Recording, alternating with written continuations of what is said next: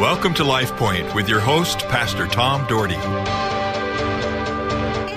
Hi, folks. Welcome to Life Point. I am certainly glad you're listening today. I have got a tremendously special guest today, someone that is on the radio all the time, and someone that we run into from time to time, and we've uh, we've had a lot of contact. And I just wanted to get him on my show because uh, he he has such an influence, and God has uh, blessed him so remarkably. And it is Mark Renick. And so some of you know that name. Mark, good to have you.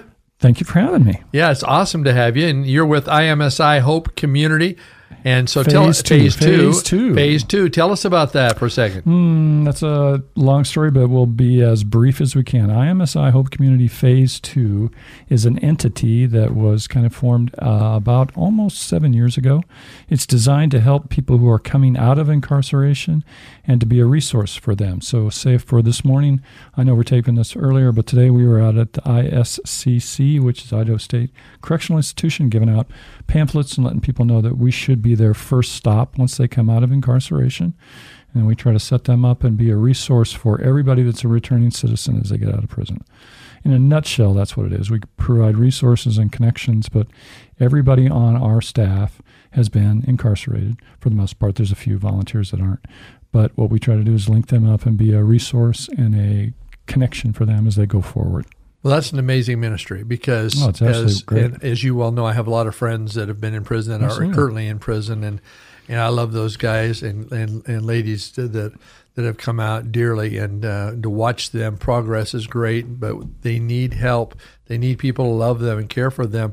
And so, Mark, you yourself, and I didn't even know this to beginning, but I do now, of course, that you yourself was incarcerated at one time. Yeah, absolutely. And uh, so you you can understand certainly the feel of, of what that was like and and the need to uh, be loved and need to be cared for need to have something beyond once you get out because you know this is my understanding mark is that sometimes they come out and people don't know what to do. Uh, most of the time they come out they don't know what to do. I mean i think we will uh, just go from what this morning people either come up to you with this attitude that i'm going to do this and usually that's that's not you try to listen but you really say take a deep breath. I mean, there was a man this morning who said, This is what I'm going to do, this is what I'm going to do. And, and he'd done 10 years.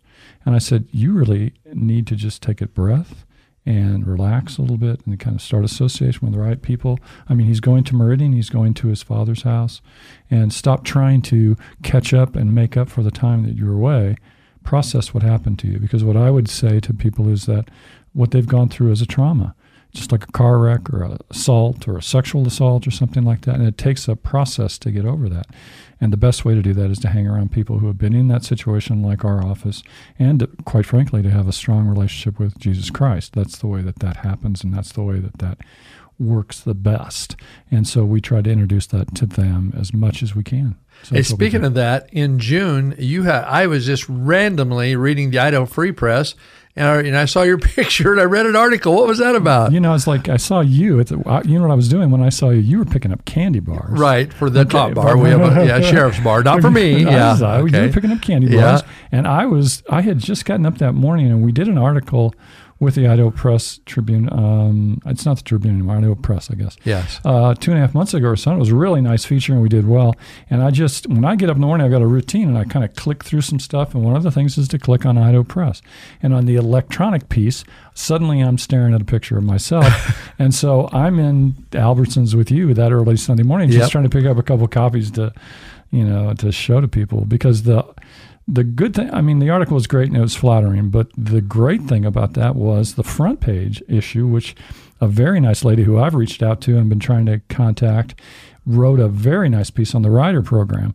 And she's a reporter out of Canyon County, and she got it right. She really hit it on the mark in terms of people in the state think the rider program is the greatest thing in the world. And what they do is skew the statistics coming out. They'll say, they'll go before, I mean, you know the legislature because you're down there as a chaplain for the House, but they will send a person off on a rider and then they'll go to Cottonwood for a couple months. They'll come back and they'll meet the criteria of the of the rider, and then the judge will say, "That's great. We're going to put you on probation for five years." Now, the state markets that as a success.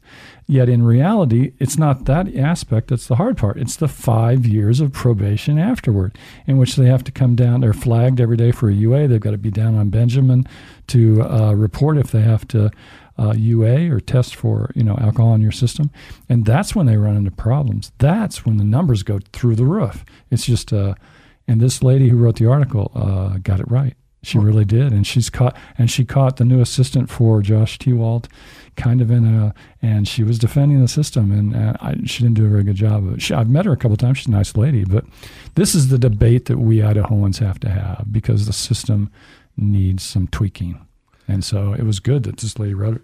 Yeah, it was, and and I, of course I am a little I am a little fond of the uh, Idaho Free Press because I get that. Yeah, I, it's a paper that I get. I love their sports page because they cover a lot of local news, a lot of high school news, and Well, I they, really they, really they like lured that. Betsy Russell away from Yeah. up north, the Spokane. So yeah, I think they're the ones in terms of keeping us Idahoans on track. They teach. I like them a lot, so I'm, too. I'm a I'm a big fan. support. So I was glad to see you in that paper since I got it. yeah. But uh, you know, and so dealing uh, with people all the time, and it, it's got to be, I, I'm sure, a little on the stressful side because you're you so like me want desperately people to get life together and really do well in life, and and you certainly you certainly can't meet every need out there. I boy, there's sometimes I've got almost stressed because I, you know, trying to meet needs of people and and people expectations and why aren't you doing this? Why aren't you doing that? And it's just it gets overwhelming. But but you guys are are on the front line of reaching these people coming out. And uh, in your office, do you have how many people do you have work with you? Uh, there's probably eight now regularly. Wow. Uh, and so, uh, in fact, the the issue you talk about is that boundary issue in terms of what you do. In fact, Yes. this morning again, I'm I'm having a conversation with a very good friend of yours, and we'll leave her name off. And it's like she crossed over that boundary and did something with her ministry that that that that crossed over to what we do together. And so you give the person that you, that she strongly supported out of the kindness of her heart in doing the right Yes. thing but she will confuse the population who will then come back in and say i got this from here. And and she won't be there. And i'll say no we don't do that. We don't we have rules about that. Yet she does that. So it's a it's a boundary issue and it's a need to be consistent. I can't like you i can't i can do a certain piece of the of the of the puzzle and that puzzle is to be credible and to help people when they sincerely ask for help but i can't be their ride forever No. i can't be No. their hand holder forever I have to say, this is it. And you know what? You're going to feel so much better when you start doing this as opposed to asking me for help for it. Yes. So, and it's uh, that's the hardest thing of what we do. We find good people working for me. The lady I'm talking about, I love a lot, but it's really hard to uh, understand and divide, make that boundary. Yeah. If you understand that. Oh, I've had to learn the hard way. I've learned through making mistakes of uh, how to deal with people. You know, I'm given doing too much, and then they rely on you, and then if you don't take care of them, they're mad at you. And I mean, it's just all sorts of situational things. And I and I thought to myself, and then there's been times uh, I think the enemy's puts in your mind, why did I even start? Why did I start? Why why did I even go down this path? You know, but you go down the path because God leads you down the path, and you'll learn sometimes by your mistakes that hey, next time uh, I can do it better. And I did go to some of those training things about dealing with those incarcerated and stuff, but I still don't know. I know more from you and from Doug and Yep, from right. people here that have helped me and other people involved in that ministry because I'm just I'm very shallowly involved in that ministry. But I think you know too. You'll see though. Even we've you and I've had one that didn't went astray, and and we've got some other people that are at the yard. But what we do, I will tell you emphatically, they strongly pick up what we do, Mm-hmm. and they see the example, which is what you and I are supposed to be doing as Christians. We put that word out there, that message out there, that hope out there, so that when they see me out there today, or they see you, or the people know you, they say, why is this dude so happy? What does he have? What is that? Why does he do this? And inevitably, when we pick somebody up from a prison, we're taking them down the road.